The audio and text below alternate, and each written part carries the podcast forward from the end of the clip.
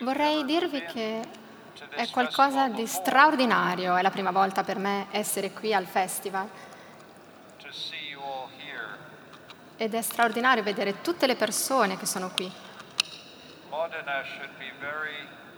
Credo che Modena debba essere davvero orgogliosa di questo festival eccezionale. È un grande onore per me essere qui oggi.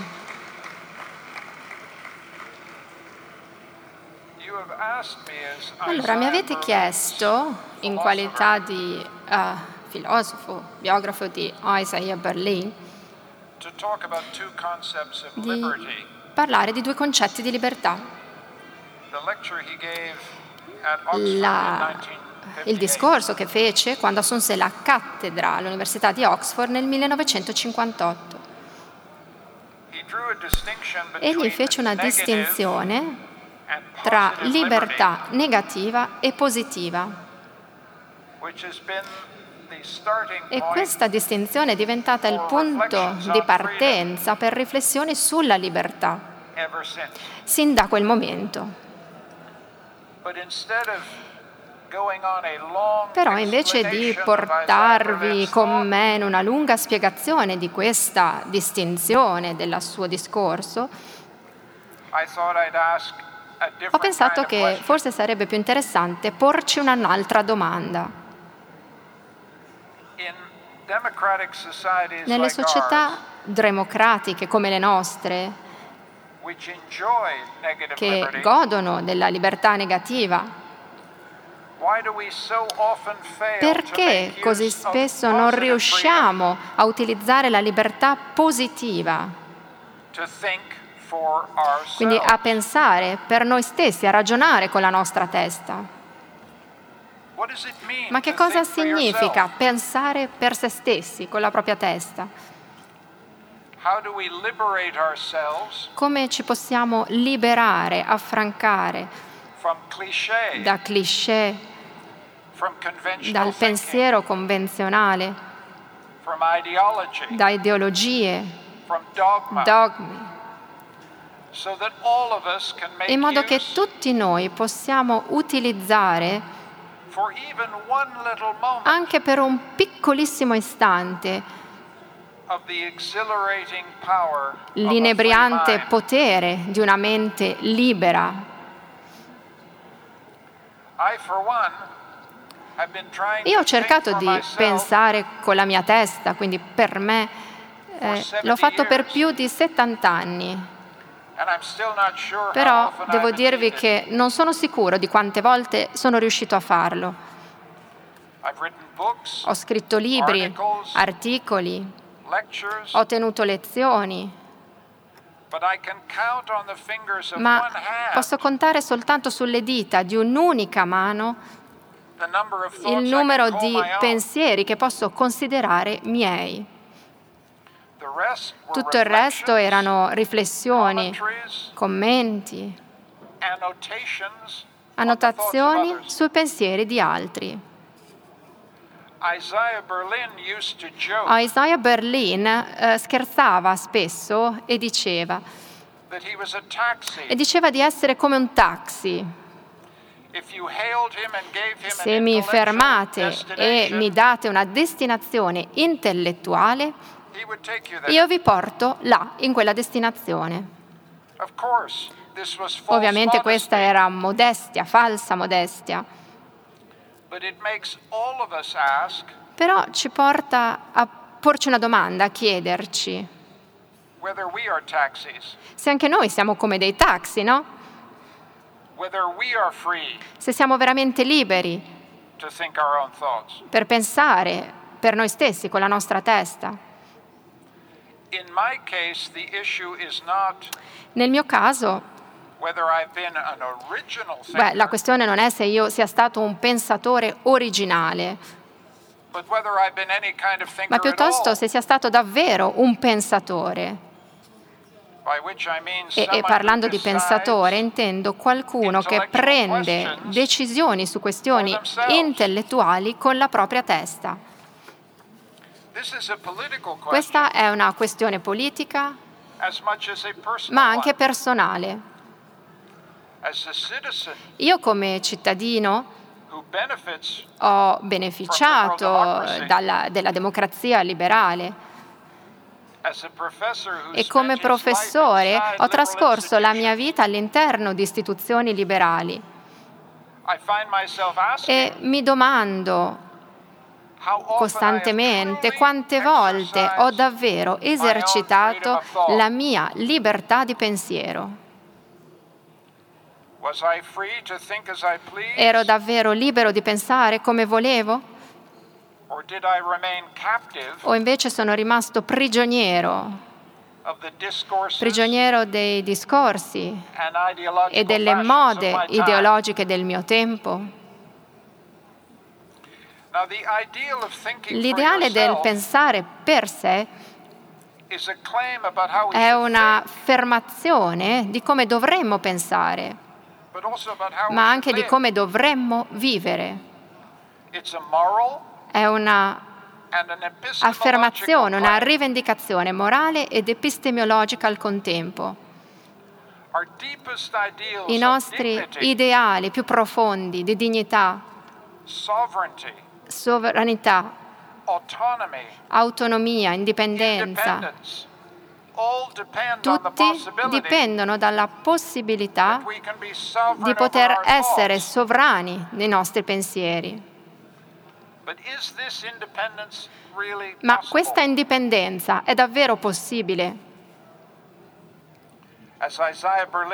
Come è stato osservato da Isaiah Berlin tempo fa, la libertà dalla persecuzione, dalla paura, dall'oppressione. Non necessariamente ci rende liberi di pensare in modo libero.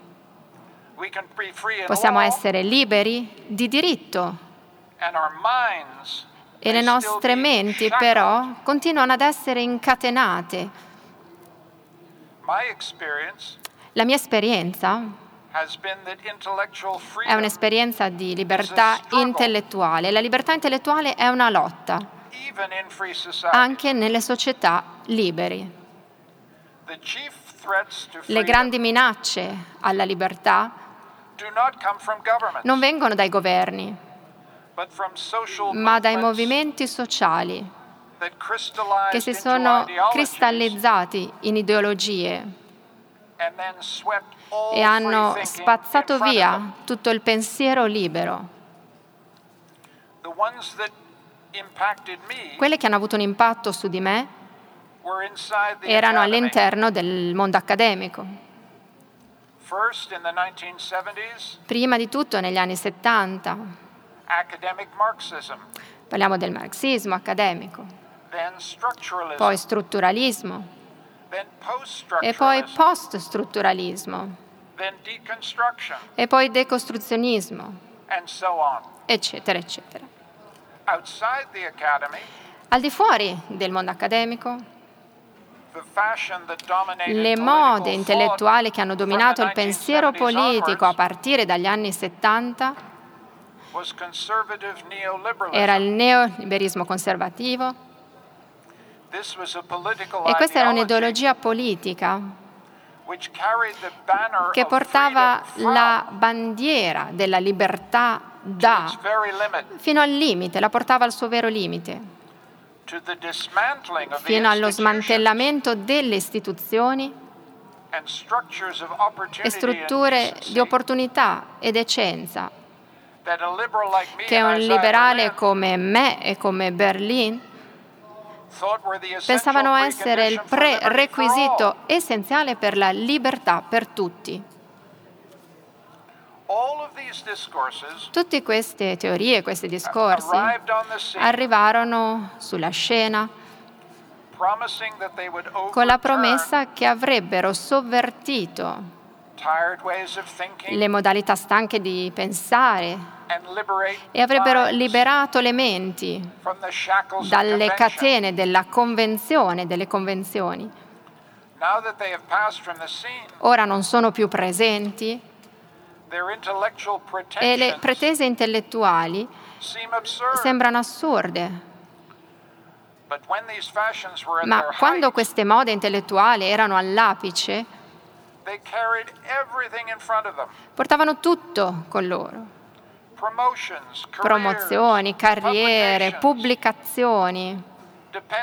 Tutto dipendeva dalla misura in cui si pensava eh, in modo fedele e come si riproducevano questi cliché. Quindi negli anni 70 e negli anni 80 pensare per se stessi con la propria testa era come cercare di reggersi in piedi nel bel mezzo di una tempesta. Oggi la moda ideologica in ascesa è progressista. Le opinioni politiche sulla razza, sull'etnia, sull'impero, quella che viene chiamata negli Stati Uniti teoria critica della razza dai suoi amici, Comunque la correttezza politica ovviamente viene chiamata così dagli oppositori e non dai sostenitori. La cosa che mi interessa è perché queste mode intellettuali iniziano promettendo la liberazione, ma poi diventano nemiche della libertà intellettuale.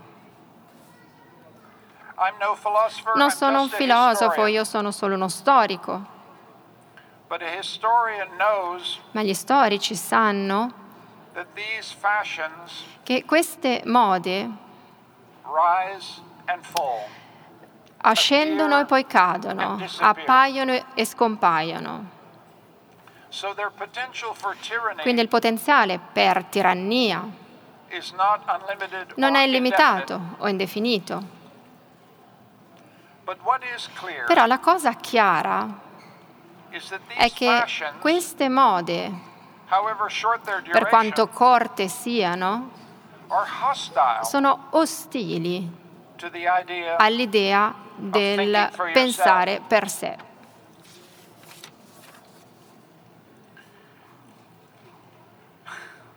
Grazie. The very idea L'idea che dovremmo pensare con la nostra testa come individui è una caratteristica storica soltanto di società laiche, individualistiche, di mercato come questa. Il pensiero liberale moderno ha ereditato questo ideale da uomini e donne che sapevano davvero ragionare con la propria testa. Michel de Montaigne, Michel de Montaigne. David Hume, David Hume. Immanuel Kant, Immanuel Kant. John Stuart Mill, e John Stuart Mill. And also some great Italians too. e anche altri bravissimi italiani, ovviamente. For most of recorded history, Per la maggior parte della storia, l'idea che gli esseri umani venivano nobilitati nel momento in cui eh, pensavano da per sé, con la loro testa, sarebbe stata condannata come blasfemia dalla Chiesa o come eversione dai sostenitori dell'autorità del re. Oggigiorno non penso che questo ideale sia apprezzato da Xi Jinping, ad esempio, o da Putin. Al di là dei confini dell'Europa e del Nord America. Questa idea è tutt'altro che ni- universale. Pensare con la propria testa è un'idea che lotta continuamente per sopravvivere contro le idee autoritarie che promettono la libertà, ma se come prima cosa chiediamo alle nostre menti di obbedire.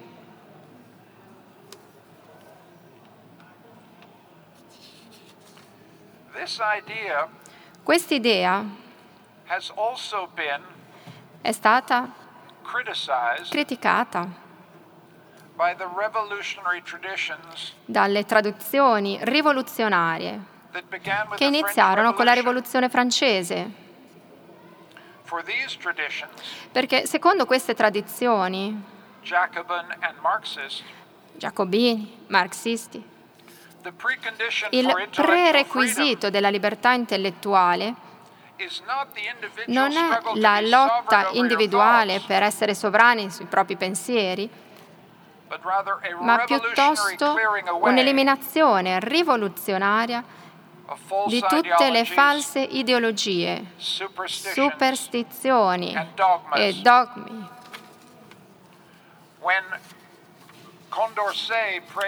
Quando Condorcet lodò la rivoluzione francese per aver superato la superstizione, pensava che tutti, d'ora in avanti, sarebbero stati liberi di pensare, di pensare liberi pensieri progressisti. Se l'educazione, l'istruzione poteva essere così organizzata da insegnare a tutta la popolazione il giusto modo di pensare. Karl Marx Karl credeva che il compito intelle- dell'intellettuale rivoluzionario era quello di criticare la coscienza falsa che teneva le masse incatenate alla schiavitù mentale. Lenin e i rivoluzionari russi definirono la libertà intellettuale, così come Marx e Condorcet avevano fatto, qualcosa che richiede un rovesciamento collettivo della superstizione attraverso l'istruzione di un nuovo modo di pensare, l'educazione a un nuovo modo di pensare. I rivoluzionari francesi e russi dicevano che la ragione avrebbe portato tutti, una volta liberati ovviamente dalla superstizione, a pensare nello stesso modo. 20th century I liberali del XX secolo, come Berlin e Karl Popper, hanno sostenuto che la libertà collettiva di pensare nello stesso modo non è libertà. Obbligare gli uomini ad essere liberi, per citare Rousseau, distrugge la loro libertà. Questa visione liberale è sotto attacco ancora una volta da parte di un nuovo gruppo of 21st century dei giacobini del XXI secolo. L'attacco non viene dallo Stato, non proviene dallo Stato, ma dalla società civile, dal movimento Me Too e anche da Black Lives Matter. Questi movimenti sono iniziati in America, ma poi sono diventati globali, alimentati dai nuovi social media. Ora sono, diciamo, in ascesa in molti campus in Nord America e anche nel Regno Unito. Non conosco la situazione in Italia, ma forse hanno anche una certa influenza in Italia.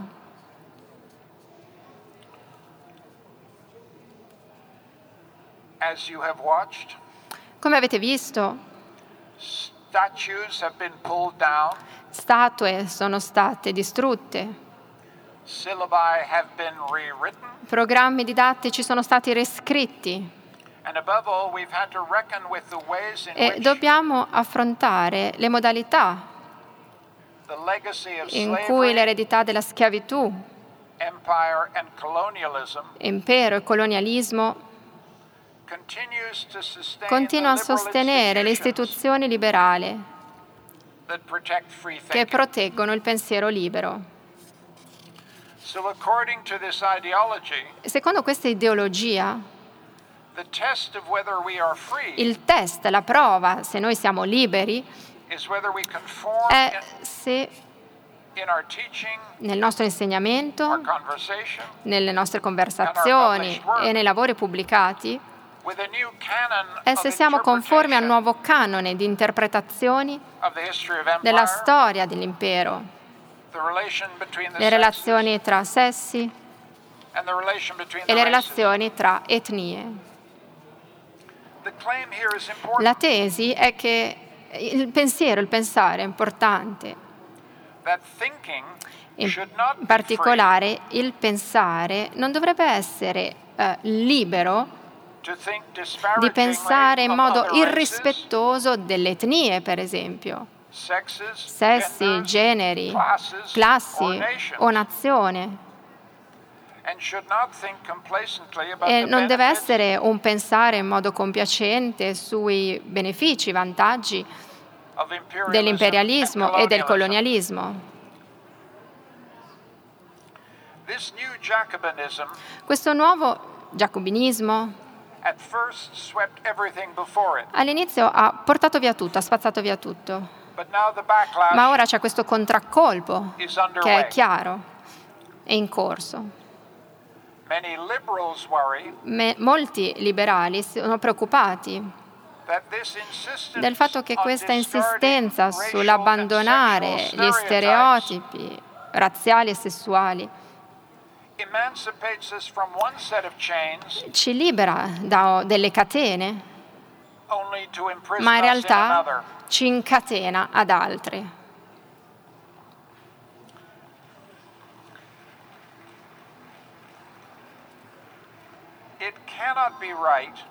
Non può essere giusto che le persone possano essere licenziate, non vengano promosse, perché le loro opinioni non corrispondono a una definizione di che cosa costituisce un uso adeguato della libertà intellettuale e della libertà di parola. Non può essere giusto, non possiamo accettare che i dibattiti sulla storia del colonialismo e dell'impero siano vietati e non possano avere una valutazione morale complessa di questi fenomeni. Non può essere giusto, non dobbiamo accettare il fatto che noi non possiamo avere due idee contraddittorie nella nostra testa.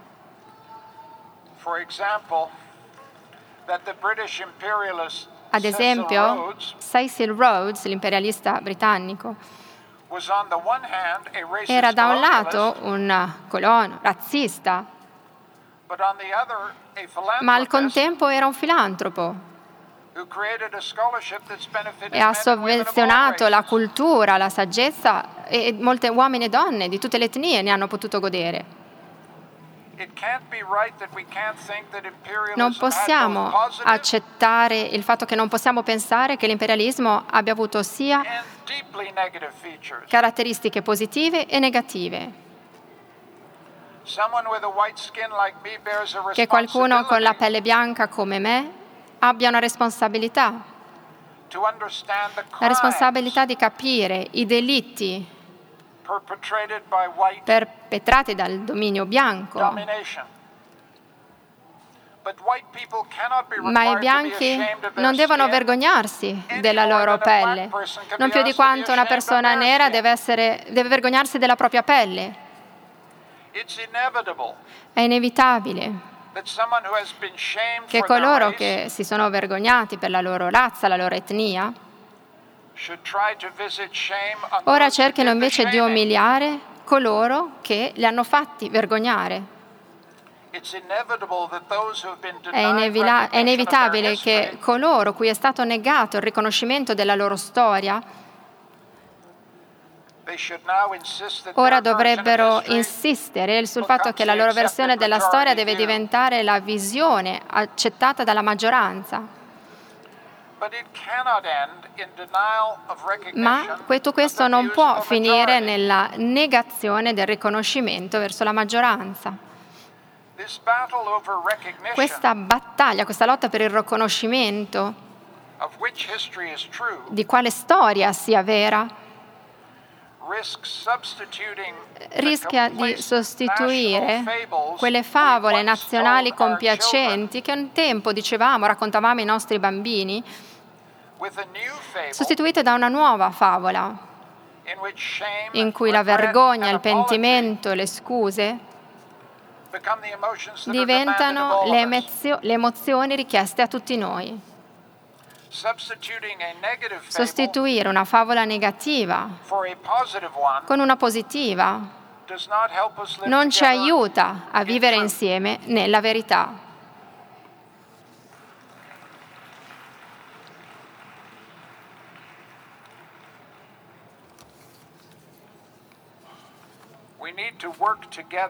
Dobbiamo lavorare insieme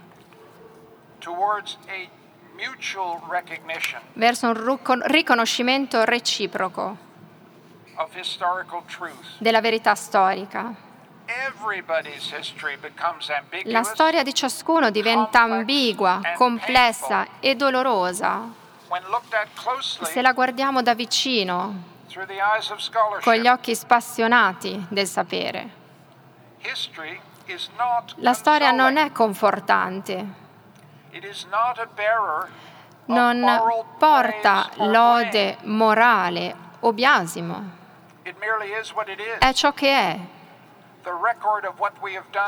È una, la registrazione di ciò che abbiamo fatto gli uni gli altri. E talvolta quello che abbiamo fatto per gli altri.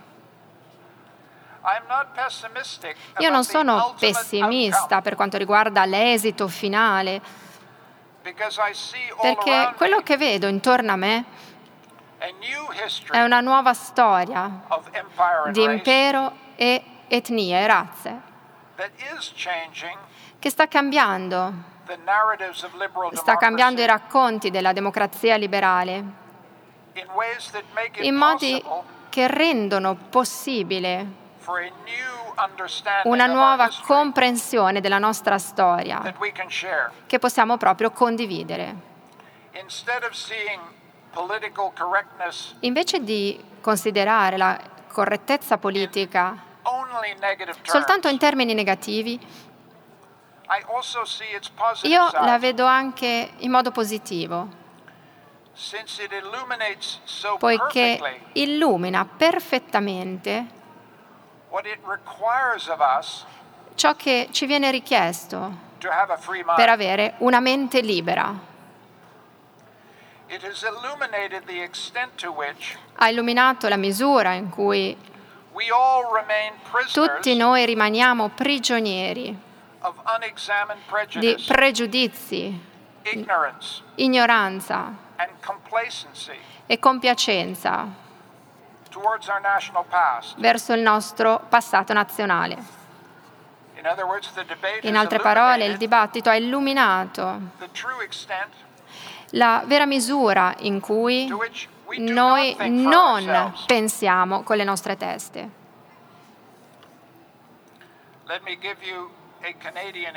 Vi faccio un esempio dal Canada. Come eh, canadese io ho sempre avuto l'illusione, l'illusione che il mio paese fosse perfetto, una luce di tolleranza e giustizia. Come tutte le fantasie, conteneva abbastanza verità affinché potesse essere credibile. Ma è stato un duro risveglio conciliare questa fantasia con i fatti del trattamento nei confronti dei cittadini aborigeni.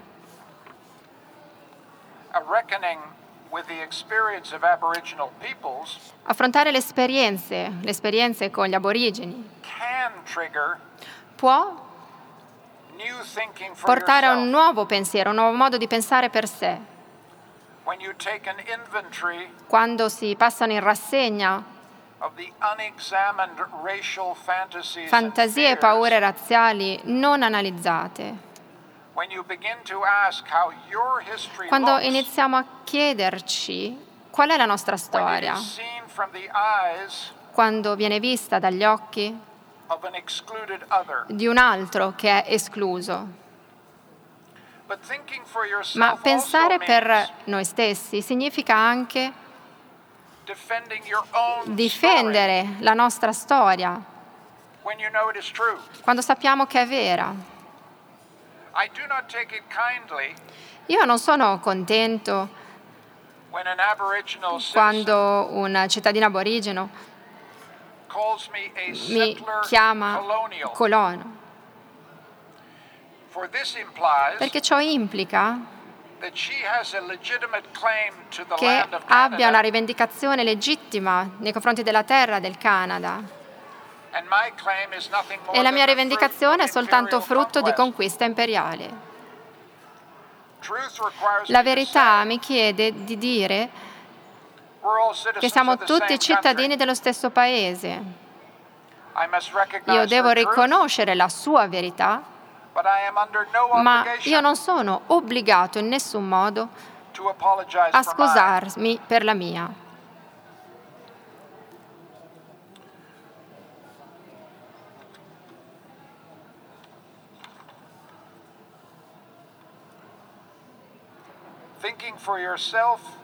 Pensare per sé significa guardare, vedere noi stessi come gli altri ci vedono, ma anche difendere il nostro diritto di dire la verità come la vediamo. Pensare per noi stessi è difficile perché i nostri pensieri sono forgiati, plasmati profondamente dalle nostre identità.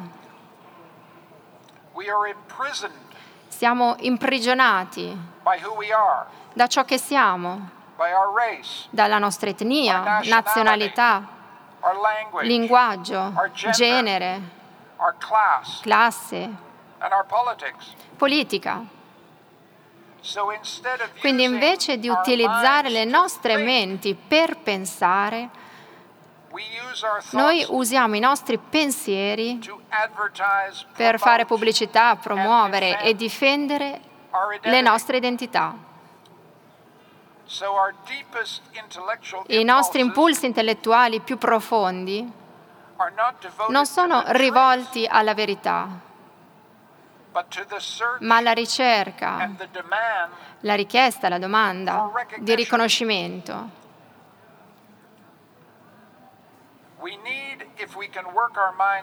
Abbiamo bisogno, se riusciamo a liberare le nostre menti, abbiamo bisogno di liberare noi stessi dall'influenza di queste identità sui nostri pensieri. Dobbiamo uscire da noi stessi. E questo è difficile. È difficile essere critici e spassionati sull'identità che ci rende ciò che siamo. Ma non c'è vera libertà intellettuale se non teniamo sotto controllo la nostra identità quando pensiamo. La libertà di pensiero consiste nel creare uno spazio fuori da noi stessi, E da questo spazio possiamo scorgere gli errori, i pregiudizi, i presupposti che rendono impossibile vedere noi stessi come gli altri ci vedono. o, o vedere gli altri così come sono veramente.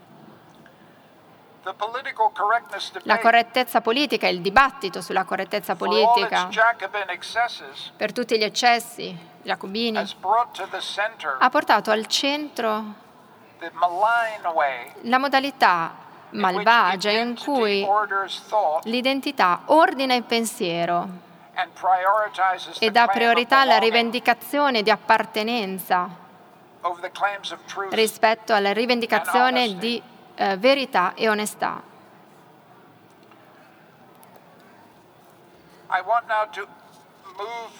Ora vorrei considerare questo problema da un altro punto di vista. Ma non vi preoccupate, mi eh, appresto a concludere. Voglio considerare ora il pensare per sé in termini di relazione tra libertà e autorità. Io sono un insegnante e non manco mai di dire ai miei studenti che devono imparare a pensare con la loro testa. Ma dico anche che non è possibile un pensiero originale senza aver prima senza aver prima considerato l'autorità della tradizione intellettuale. L'istruzione è la preparazione della mente per poter esercitarne la sua libertà. Ma per essere liberi, prima dovete passare attraverso un'esperienza di obbedienza. Prima che voi possiate pensare a qualsiasi cosa, dovete imparare a pensare nella e attraverso la tradizione.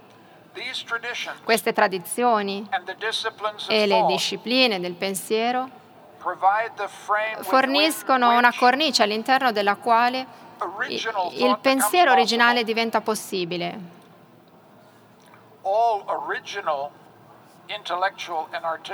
La creatività intellettuale ed artistica originale si verifica quando una mente che si pone domande cerca la libertà dalle rivendicazioni di autorità. Si dice spesso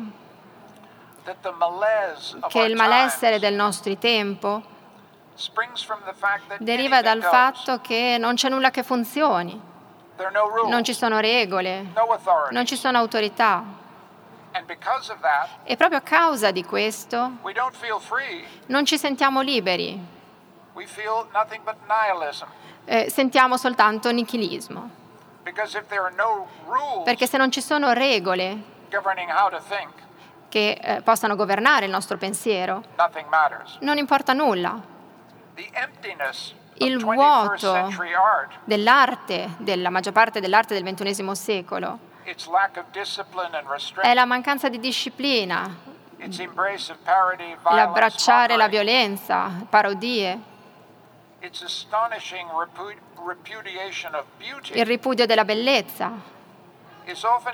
Questo viene spesso spiegato come una specie di disperazione che si verifica quando la libertà perde l'orientamento fornito dall'autorità. Ma questa idea sembra troppo pessimistica. Prima di tutto, la buona notizia è che l'arte brutta non lascia autorità, non lascia segno. È l'arte buona che sopravvive. E l'arte buona del nostro tempo lascerà la sua autorità il suo potere, così come è successo in altre epoche. L'arte e la scienza incessantemente demoliscono le vecchie autorità e allo stesso tempo creano nuovi standard per le nuove generazioni. E questo è perché è semplicemente impossibile vivere, pensare o creare senza le discipline dell'ordine, regole e l'autorità di qualche tipo. L'innovazione nell'arte, nella filosofia o nella scienza si verifica quando una struttura ereditata di idee ricevute mette a nudo una domanda, una domanda a, a cui non riesce più a rispondere. Le nuove idee quindi emergono. Quando trovano una vulnerabilità all'interno delle tradizioni. L'originalità del pensiero non è il rifiuto di una tradizione, ma un dialogo critico con esso che porta non alla distruzione, ma alla creazione di nuove autorità. Tutto il buon insegnamento mette in atto questa relazione creativa e antagonistica al contempo tra libertà e autorità. Il ruolo di un insegnante è chiarire i termini di questo incontro, stabilire dove la frontiera mobile della conoscenza si trova e che cosa la saggezza convenzionale ritiene vero. Un bravo insegnante mappa il terreno e senza questa mappa una mente libera non saprebbe da dove cominciare. La mia disciplina è la storia. la storia ha scritto un canone più di duemila anni fa. E quindi i giovani storici che io formo, quando cercano nuove idee, subito imparano ciò che Tucidide e Erodoto hanno scoperto per primi. La disciplina della filosofia utilizza l'autorità nello stesso modo.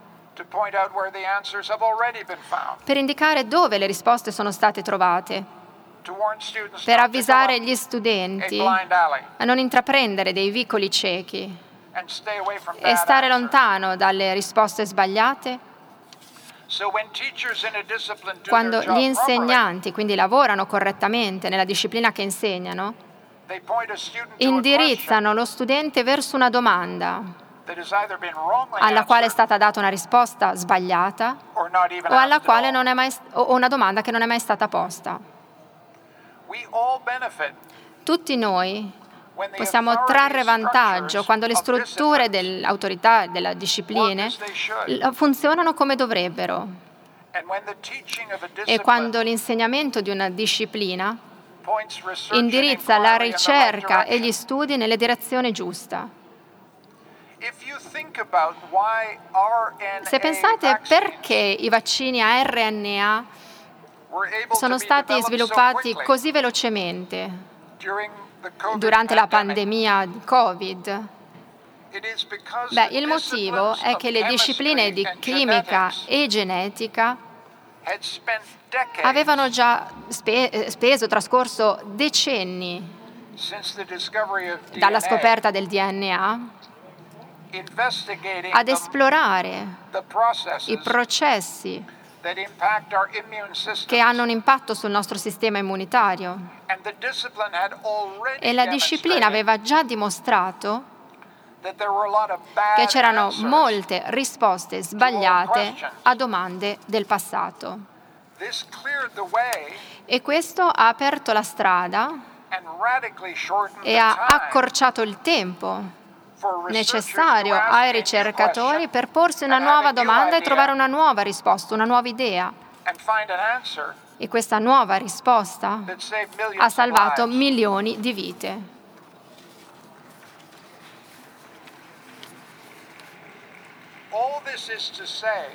Tutto ciò ci porta a dire che non pensiamo mai da soli.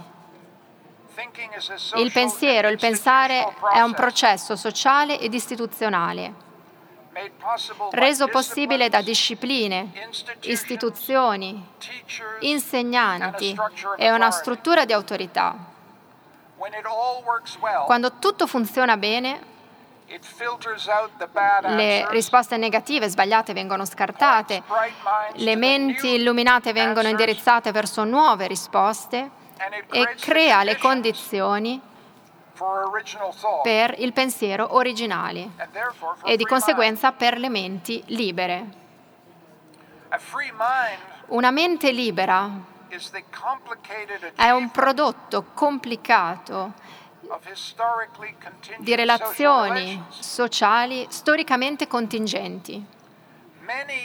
Molti processi sociali interconnessi devono andare per il verso giusto affinché le menti libere possano emergere e fiorire. E non dobbiamo dimenticare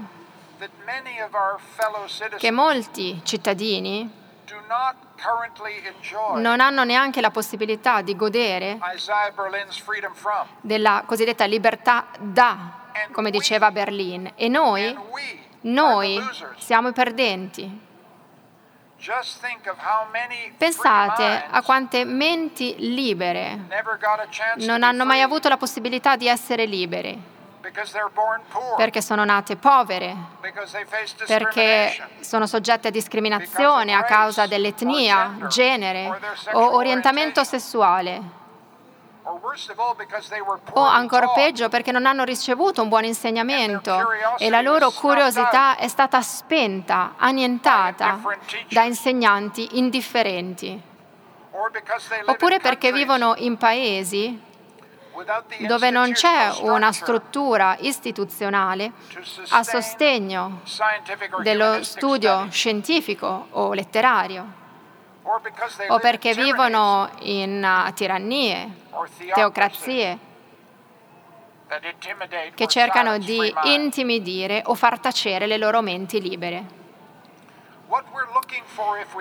Se vogliamo promuovere le menti libere, quello che cerchiamo sono istituzioni che sono aperte a tutti, che non rifiutano nessuno sulla base di caratteristiche ereditate che insegnano la disciplina del pensiero, che riproducono l'autorità della conoscenza e al contempo indirizzano verso domande che non hanno ricevuto risposta o dove ci sono rivendicazioni di autorità deboli. Creare queste condizioni richiede una cultura democratica per tutti investimenti da parte del governo nelle biblioteche, laboratori, nelle classi, luoghi dove viene insegnato alle persone a ragionare, a pensare con la propria testa. E soprattutto un insegnamento che riproduce autorità senza imporre ideologie o dogmi.